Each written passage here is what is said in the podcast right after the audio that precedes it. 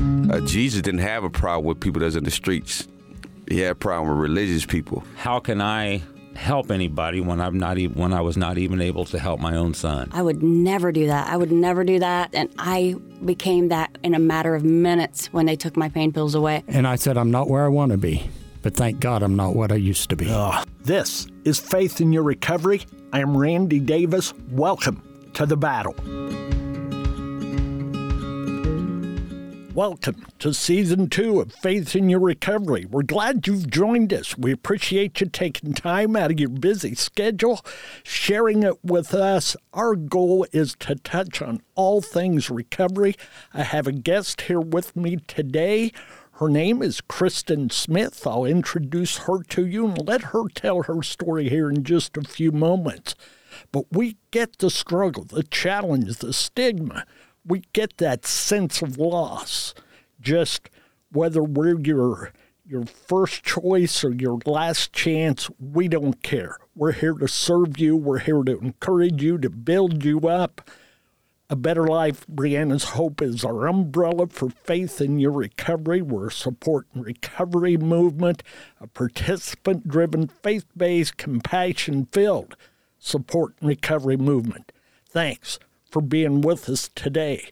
Kristen, welcome to Faith in Your Recovery. Thank you. Hey, it's good to have you with us. We look forward to hearing your story, your history, your present, your plans for the future. Well, it's good to be here. All right. So let's go ahead and get started here. Tell the folks where you're at in life right now, what your what your career is about, what your personal outreach ministry, however you may label it. Share that with folks, would you please? Okay, yeah. Um so I am the director of a women's transitional house called the House of Shifra. Um, I've been doing that for about four and a half years now. Um, after struggling with my own addiction, I wanted to have a career in helping other women um, find a way out and find hope. And um, I know if I can do it, that they can do it. And um, I also work for Turning Point as a peer recovery coach, and that kind of goes hand in hand with you know my goal in life is to help people get sober. So go ahead and share with the folks what what the House of Shifra is, what that means, how it got its name, and the importance of that. Would you please? Yeah. Um. So I was on the streets, um, addicted to drugs, and my grandmother is a pastor of a church out here in Anderson, and she wanted me to come home. And she figured if she opened a house, she could get me to come home. And um, when I first got to the House of Shifra, um, she told me, you know, we were talking about the meaning of it, and it was from the book of Exodus in the Bible, and it was, you know, a spiritual midwife back in back in the you know days when Pharaoh was murdering the baby boys that were born, and um, the the Shifra was a spiritual midwife that would you know go and hide the baby and help raise it so it didn't get killed. And um, she joked with me. She said I wanted to name it Kristen's house, but she didn't do that. Um, but I love it. You know, it's different. You know, we're we're a twelve step based house, but we're also faith faith based too awesome combination there. Yeah. Yes. Thank you for that Yeah. work and what that means to the community, the lives you've touched, uh, changed, and helped to save, I'm sure. So you say the house has been up and running four plus years, or that was just your involvement with it? Um, so I have been sober. It'll be six years in March. Congratulations. Thank you very much. And the house opened probably six months before I got sober. Um, my she my grandma would you know she opened the house and then she would tell me about it you know being opened and ask when I was gonna come and I wasn't ready you know and um, it took me hitting my bottom and I when I finally got to the house I was a six month program at the time I completed the six month program and then I took over as like the house manager and my grandmother was actually she's so busy with her ministry, her church that she runs, you know, she was going to, you know, shut the house down because she didn't have time. And that's when I stepped up and I, I said, I want it. I, I want to take over for you. And that's exactly what I did. And we've been going strong ever since. And we have a house full of girls now. And it's awesome seeing people come in completely broken and hopeless and watching them just develop into the woman that they're supposed to be. Is it still a six month program, basically? So we're we're when I first moved in, we were a halfway house, just a halfway house. Now we're called a transitional house for women. I get a lot of women from prison, um, a lot of women from work release, things like that. And it's a 90 day program. But after 90 days, you're welcome to stay as long as you want to. But you get a certificate of completion. And, um, you know, within those 90 days, you have to work the 12 steps and keep a job and pretty much learn how to live life not in a recovery house. Yeah, yeah. Can you explain to us the difference in it being a halfway house and what it is? So I guess the only difference is it allows the the girls a little more freedom than they would have if it was just a halfway house. Um, transitioning transitional meaning transitioning into back into the society you know it's more short term than a halfway house would be Okay, at full capacity, how many girls is that? i've got 14 right now Is that are Yep. pretty full up? yeah yeah we're looking to expand we're looking for another facility um, that's our goal is to find another facility and expand So the house is located here in Anderson, is that correct? yes And if the folks know of someone with a need or someone who might be interested, how can they get a hold of you? Um, so I usually just give out my personal cell phone number. I get calls all day long, you know, for for women, you know, needing a bed or I get a lot of phone calls for women that aren't drug addicts or alcoholics and that's what's cool about working for Turning Point is I have the resources to help direct them into the into somewhere else that So fits you them. can just almost change hats on the spot Yeah, and have yeah. help for them. Awesome. Awesome.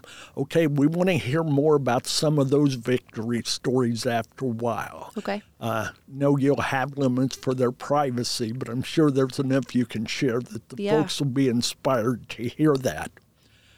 But let's hear about your story. You made a comment there a little bit ago until you hit your bottom. What was your life like? What did it look like before you got to your bottom? Your struggles, your losses. Can you share some of that? Yeah. Um, so I started using, I, I smoked weed all my life. I drank, you know, all my life since I was about 13 years old. And I had my first child at 17, my second child at 19, and my third at 21. Um, after me and my children's father broke up, I was about 23 years old and I started hanging out with the Ron crew. Um, I got involved with some people that were that were doing um, opiates, and that's where I started. Um, my grandmother found out about me being on drugs, and she found my first recovery treatment center to go to. And so I went to treatment. Did you go to treatment because you wanted to or because Well- the pressure that she put on it? Combination? So the treatment center was in Florida. That's not all That's bad why I went. for today's weather. That's why I went. Um, just kind of escape reality and move to Florida. I thought it was going to be all great. Um, and it, it was it was great for for a while and then I just I wasn't ready to get sober and I ran from that rehab. Um, I met a guy at rehab and I left with him and ended up in Columbus, Georgia. I got hooked on um, meth while I was in Georgia, and that's that became my drug of choice. That became my uh, my best friend, and um, during this period, I didn't really have anything to do with my family or my kids or anything. I just I did a lot of things that I I wouldn't have ever done if it wasn't for the drugs. Was that by your choosing your fa- your separation with the family, or they separate from you? That was my choosing. Okay, thank you. They my grandmother was always there for me through all of it. She, you know, she had my children and always reminded them that I loved them and she got involved with she didn't really get involved with Al-Anon, but she started to research addic- addiction and kind of find out a little bit about it. And um, this went on for for about mm, five years or so, and um, my bottom was me being homeless on the streets in Indianapolis and stealing cars and robbing people and uh, just being a horrible person in general. And I got arrested March 10th of 2017 for auto theft, and that was I've been sober ever since that day. Okay. How did that play out, the arrest? Did you serve time because of that? So, God is awesome. Um, the man whose car I stole, he got his keys, he got his car back, and he decided not to press any charges. So, I didn't get any felonies. I have a clean record. Um, I was just, I have had a lot of people praying for me, my grandmother included. Um, and I just, I've always, I've always been a Christian, so I've always had the Holy Spirit talking to me through all of it. And um, I honestly think that it's the grace of God that that I didn't get charged with that. That's not always the story. Right, right. you and I and our folks out there listening all know that. That it. Mm-hmm. Uh, I've heard of a lot of jailhouse religion, and I believe in possibility. Yep. You know, I don't believe it's real for everybody, but case raw on that one. Regardless, uh, he gave you a chance far beyond what you deserved Yep. and uh, far beyond what anybody deserves. But the thing was, you chose to take advantage of that blessing and turn it into something mighty and powerful. Yep. So tell us how you came up from that bottom, okay? Uh, the bottom can oftentimes be a springboard to send you upward. So tell us about that. So once I entered the house of Shifra, I still I had in the back of my mind I really didn't know if I was ready to get sober. I was kind of undecided, but I wanted to um, give it a chance. You know, I decided I was going to surrender everything and make the best of it. And once I got to the house, I, I met the girls that lived there and I started going to AA and NA meetings. And I found out that I really, really enjoyed being with a lot of other like minded people. You know, I wasn't any different from the prob the problems I had weren't any different than the problems they had and we could all relate and they were all trying to better themselves just like I was. So that really um, inspired me to do better and so I just I gave it my all, you know. I stayed off drugs. I got a sponsor. I started working the 12 steps. Um, you know, doing service work.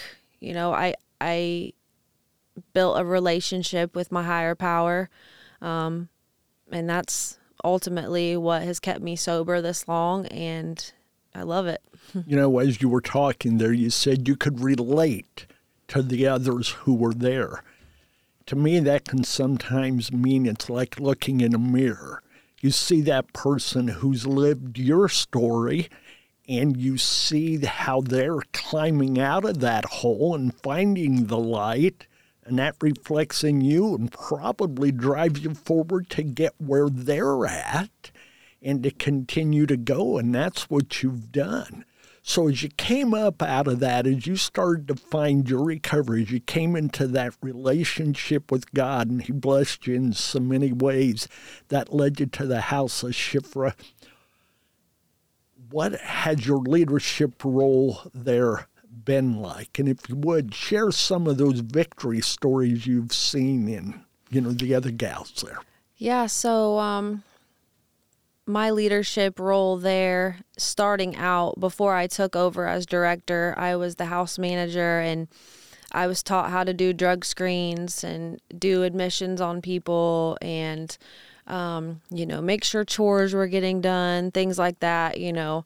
Um, and then once I took over as director, my role was still kind of the same. I just had a lot more responsibility piled on top of it, which I like all the responsibility because ultimately it helps me stay sober and I have a lot of success stories and then I have a lot of girls that haven't been so much successful and um I I allow second chances, third chances, you know, if somebody hadn't given me that second, third chance, I probably wouldn't be alive today.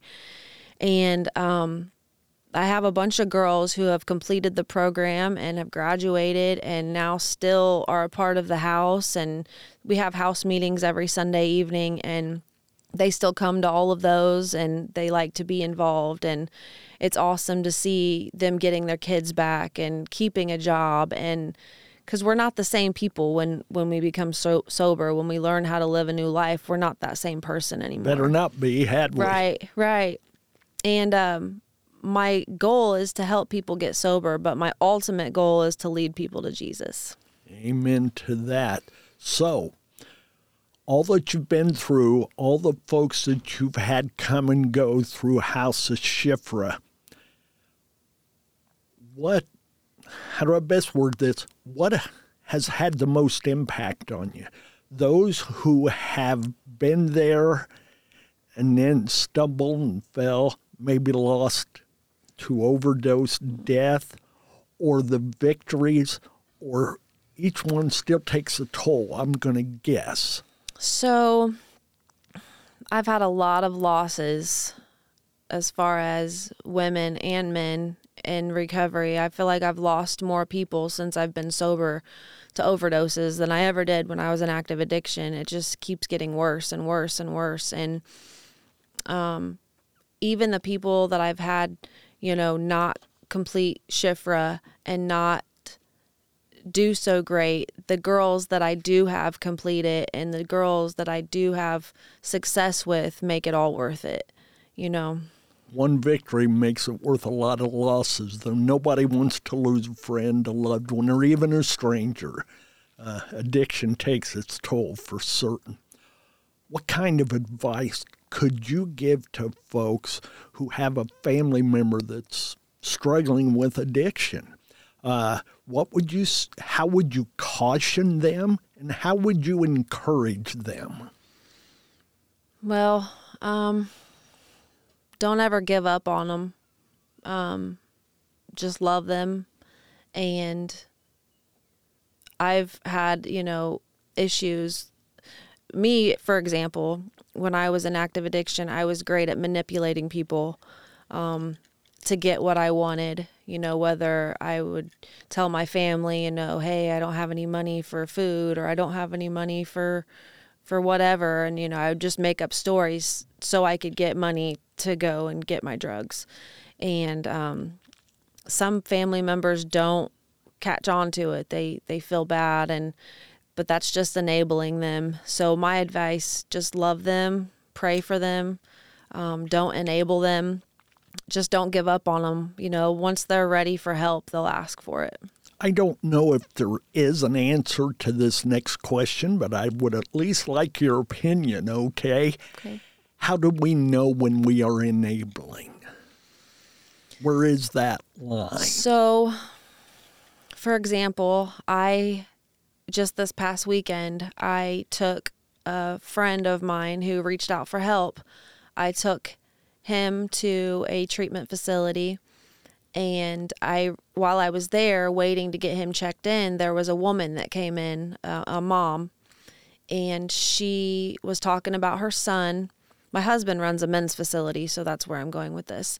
Um, she was talking about her son and my husband was trying to talk to her about his facility and she said, "Well, do they take insurance?" And he said, "No, he'd have to get a job and do this on his own." And she said, "Well, he he can't do that."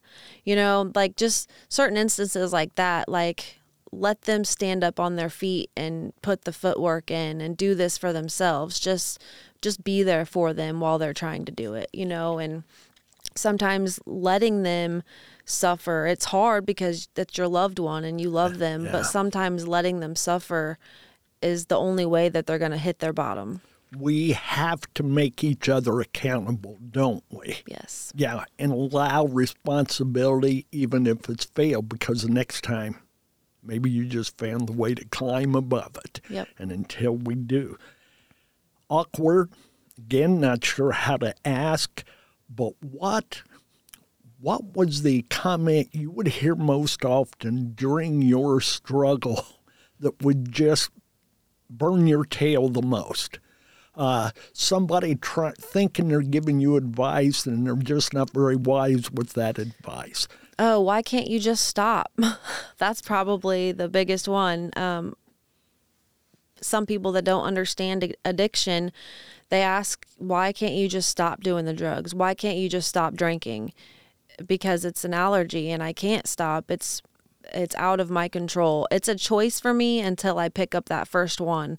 Once I pick up the first drink or drug, I'm off to the races and my mind is is gone, you know, and it's it becomes an obsession at that point. So until you get some sort of treatment or start getting sober, get sober, get off the drugs, stay off the drugs, it's just going to be an obsession. I started in this kind of work about eight years ago. And I can't begin to tell you how many times I was told that. Why don't you tell them to just stop? And my response would be, they wish they could. Yeah. Uh, if it was that simple, we wouldn't be here today even talking about it. We'd have this thing beaten, okay? Because I've yet to meet someone who has said, when asked as a fourth grader what they want to be when they grow up, and the answer is an addict. Yep.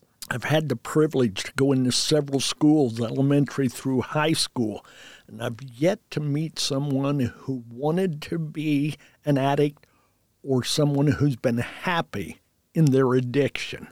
Uh, if you could get over to snap a finger, their fingers would be raw trying to get over it. So uh, we've just got to tune in to know it's a disease. And you touched on it. My thoughts have always been yes, it's a disease, but it's set off by a choice. That first use, and I've always said there's no such thing as experimenting. It can be one and done with the fentanyl today and everything, or at least it can own you after the first try. And uh, there's not a one of us big enough, bold enough, strong enough to just boom once it grabs us to let it go. That's for certain. Uh, what do you want folks out there to know? To know about the struggle, to know about finding victory. Uh, give them a process maybe for somebody who's wanting a formula. And I know it's not a magic formula that works for everybody. The first couple, three steps toward recovery look like what? So for me personally, um, you know, I had to admit that I was powerless over the drugs or the alcohol. Um, you know, it is a choice until I take that first one. After that first one, it's not a choice anymore. So I'm powerless over that first one. And um, finding a higher power, um, you know, giving your life over to that higher power and asking for his will and not your own, whatever your higher power might be. Um, and really getting honest, you know, finding a sponsor and getting honest about the things you've done and finding your part in, you know, resentments or anything like that. Usually a resentment is a number one reason a person relapses, being mad at someone. And for me, any resentment that I've had in life, I've always played a part in that. And so I have to recognize what my character defects are and pray and ask God to remove those from me. And um, they're not gone today still, but I recognize it when I'm doing it. That's the key, Yes. isn't it, to stay above it all? Yes. And I liked your term there. We've got to be honest. Yes. And uh, it doesn't matter what side you stand on with any kind of substance use disorder, addiction, label it as you will. You have to be honest with yourself. And that's all of life, whether you're into that or not. Uh, in relationships, we've got to be honest. And uh, wow, that's that's a big part of it. And certainly, I believe with all my heart that that higher power, Yes. mine is God through Christ. Yes. And uh, I Mine know it too. is for for many, and you've already expressed that. And that is where the strength and the peace that passes all understanding comes into play, and we can draw on that. We're not here, folks, to tell you there's one way to do this. We're here to tell you there are different options, but you bring God on board with you. All those options, I believe with all my heart, work better. Uh, I've often been asked, can it be done without God? I believe it can.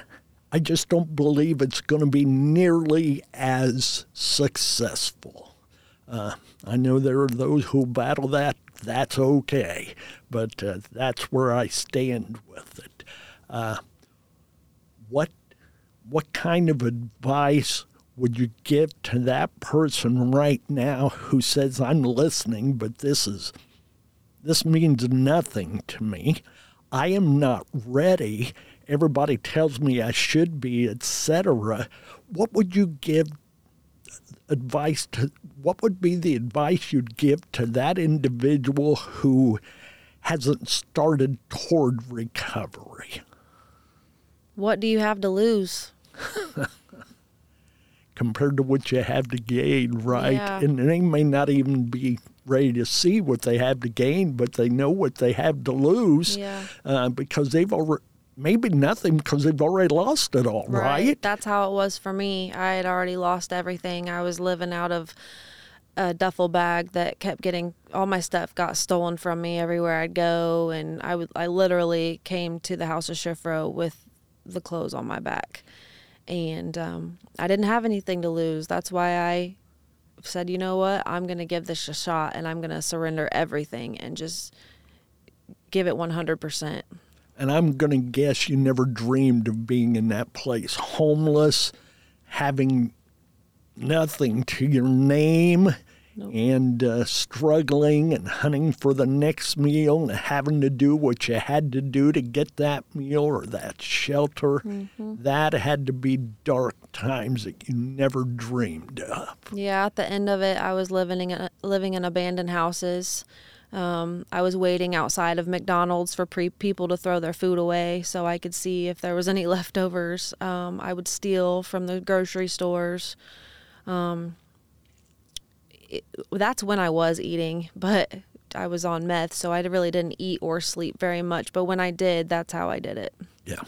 So, Kristen, what's what are your plans for the future, professionally, personally? What's what's one of those things on your wish list?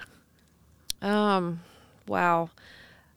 The sky's the limit now at this point, you know. Um, I'm just trying to follow uh, the plan that God has for me and taking it day by day. And I never ever thought I'd be working, you know, helping save people's lives like I am and being a peer recovery coach. And I never even imagined that, you know, when I was younger, like I wanted to be like, I don't know, a school teacher or something, and not, nothing to do with recovery. I didn't understand it, but now that I understand it, um, I wouldn't mind, you know, going back to school and being a recovery like counselor, you know, getting like a therapist license also on top of it.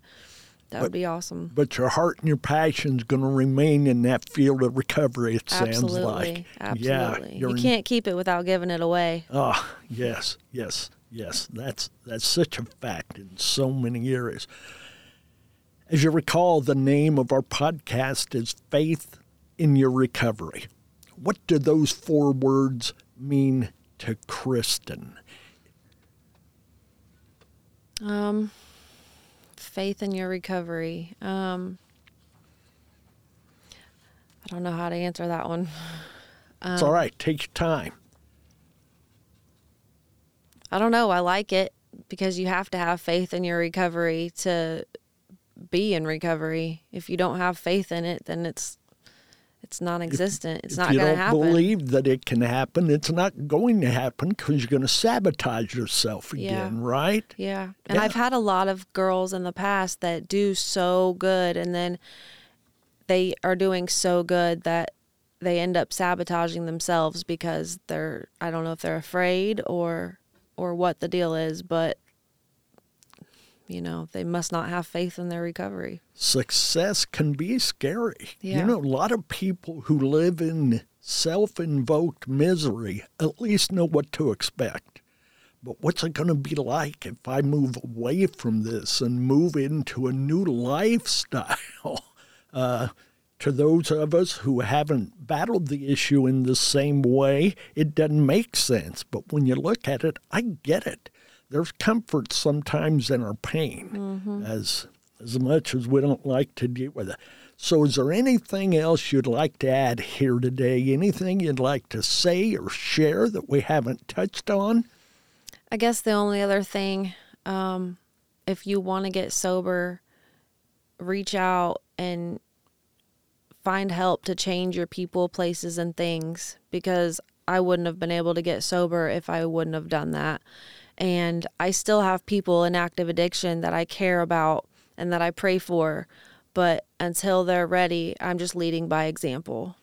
Yes. Okay. Well, thank you. Thank you for your time today. Thank you for the privilege of sharing with you in this interview. God bless. We hope the, you know, the very best for you. Folks, we know you've not come this far to only come this far. Thanks for joining us today. Continue to follow us on your favorite podcast platform or shoot us an email at podcast at ablbh.org. And above all, remember, don't give up on yourself or others, and don't give in to the urge. Your answer, your healing, your recovery may be just around the next corner or perhaps in our next episode. Believe and keep fighting the battle. God bless.